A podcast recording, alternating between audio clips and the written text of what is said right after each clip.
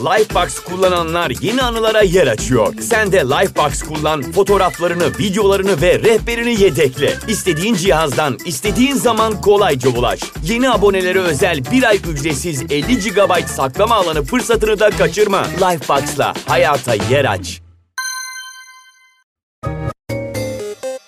Merhaba mitoloji meraklıları. Bugün birçoğunuzun ah keşke ben de yapabilsem diyeceği bir miti konuşacağız. Bu hikayede adını duyacağınız başlıca karakterler Pigmalion ve Afrodit. Pigmalion bir heykeltıraştır. Bazı söylencelere göre aynı zamanda Kıbrıs'ın kralıdır. Kafanıza takmayın ama onun bir heykeltıraş olduğu kesin. Afrodit çoğunuzun bildiği üzere aşk ve güzellik tanrıçası. Hikaye şöyle. Pigmalion çok şahane heykeller yapan bir sanatçıdır.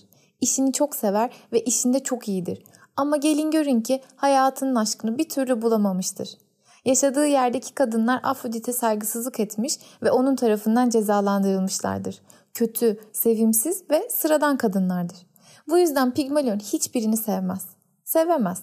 Hatta onların ahlaksız birer fahişe olduğunu düşündüğü için onlardan nefret eder.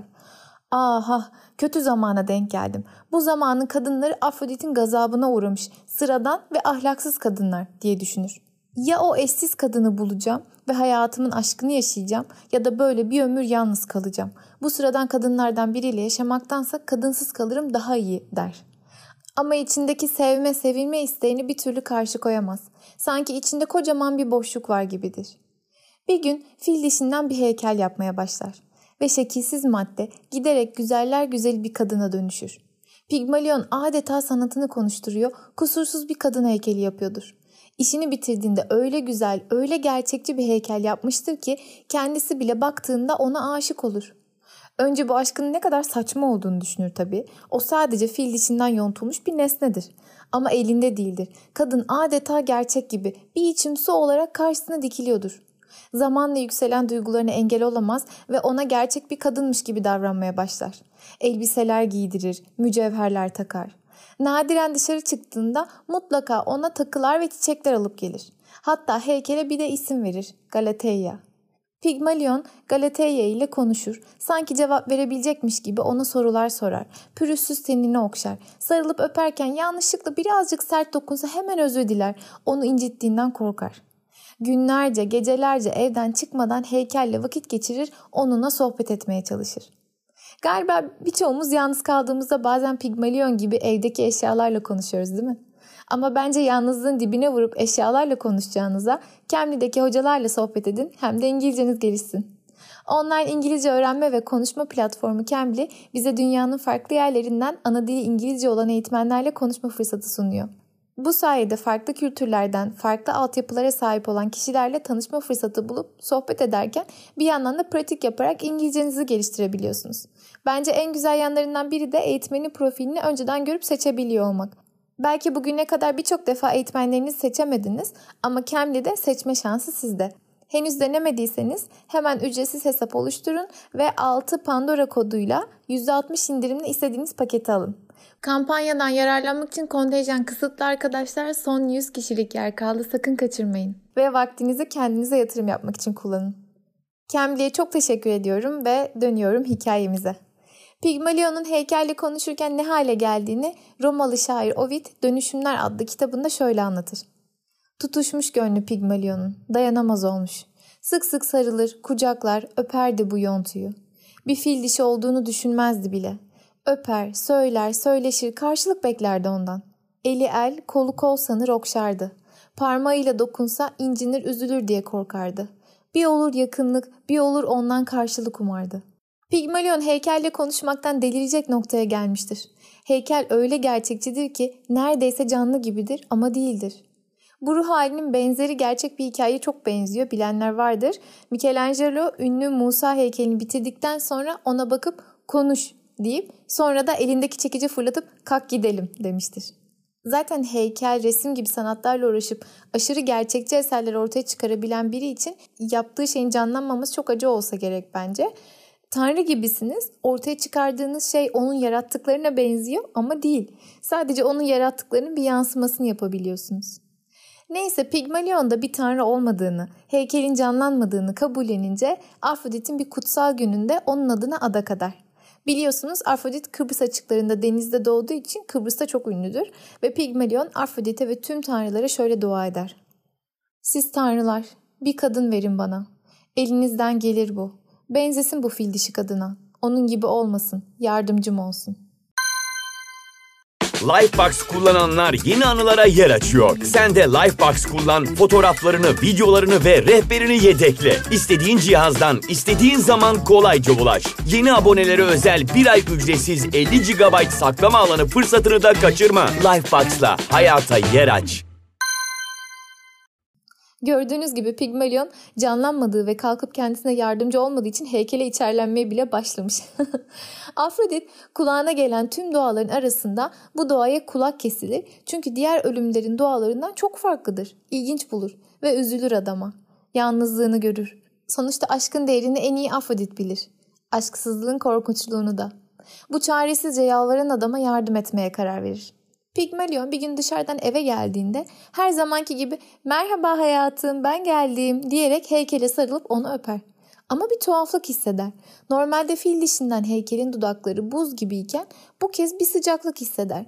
Güneş mi vuruyor da böyle ısınmış bu diye gözünü açıp etrafına bakarken bir de ne görsün heykel gülümseyerek ona bakıyordur. Kadının yüzüne kan gelmiş yanakları al al olmuştur. Pigmalion delirdim mi acaba diye düşünürken kadının bileklerine dokunur ve kalp ritmini hissedince mutluluktan havaya uçar. Gerçekten duaları kabul olmuş, heykel canlanmıştır. Galateya tamamen canlandığında odada hazır bekleyen Afrodit'in oğlu aşk tanrısı Eros okunu fırlatır ve Galateya da Pigmalion'a aşık olur.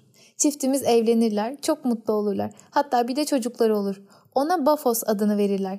Kıbrıs'taki Baf şehrinin adı da buradan gelir. Hikayenin modern literatüre yansımasına gelecek olursak, ünlü yazar George Bernard Shaw, Pigmalion'un öyküsünü modernize etmiş ve o döneme uyarlamıştır. Hikayesinde bir profesör Eliza isimli çiçek satarak para kazanan taş yılı denebilecek aksanından bile rahatsız olduğu bir kızı bir hanımefendiye dönüştürmeye çalışır. Tıpkı Pigmalion gibi kızı kendi istediği şekilde yontar yani.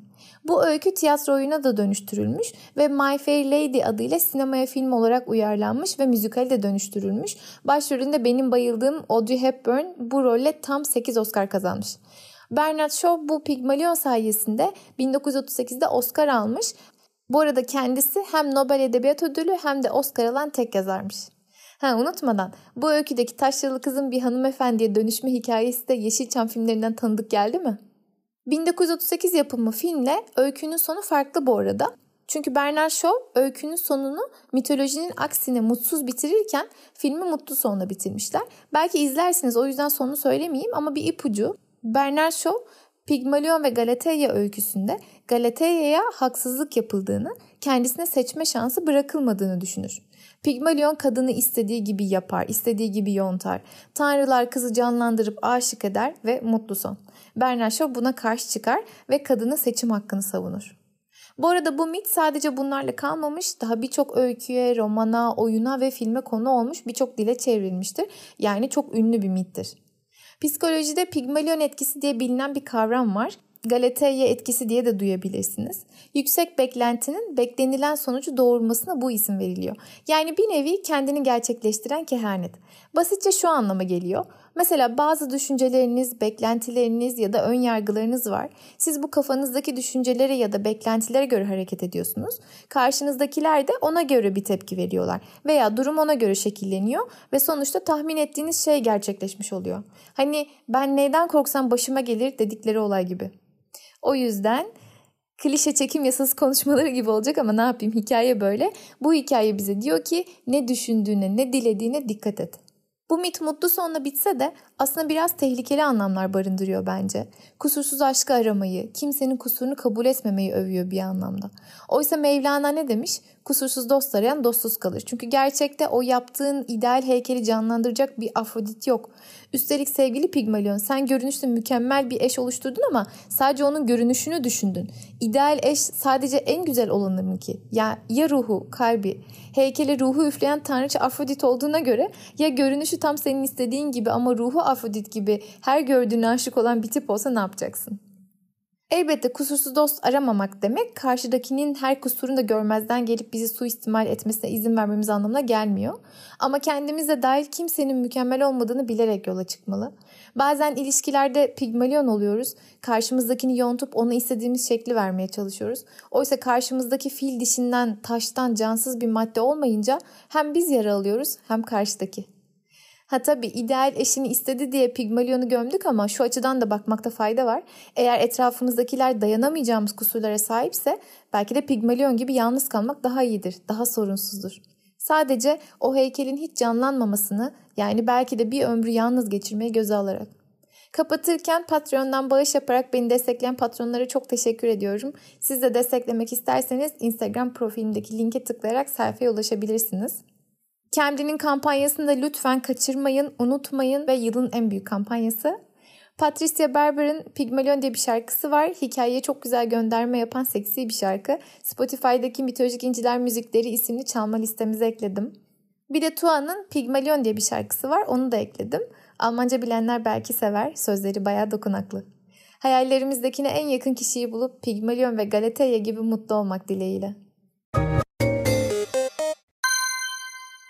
Lifebox kullananlar yeni anılara yer açıyor. Sen de Lifebox kullan, fotoğraflarını, videolarını ve rehberini yedekle. İstediğin cihazdan, istediğin zaman kolayca ulaş. Yeni abonelere özel bir ay ücretsiz 50 GB saklama alanı fırsatını da kaçırma. Lifebox'la hayata yer aç.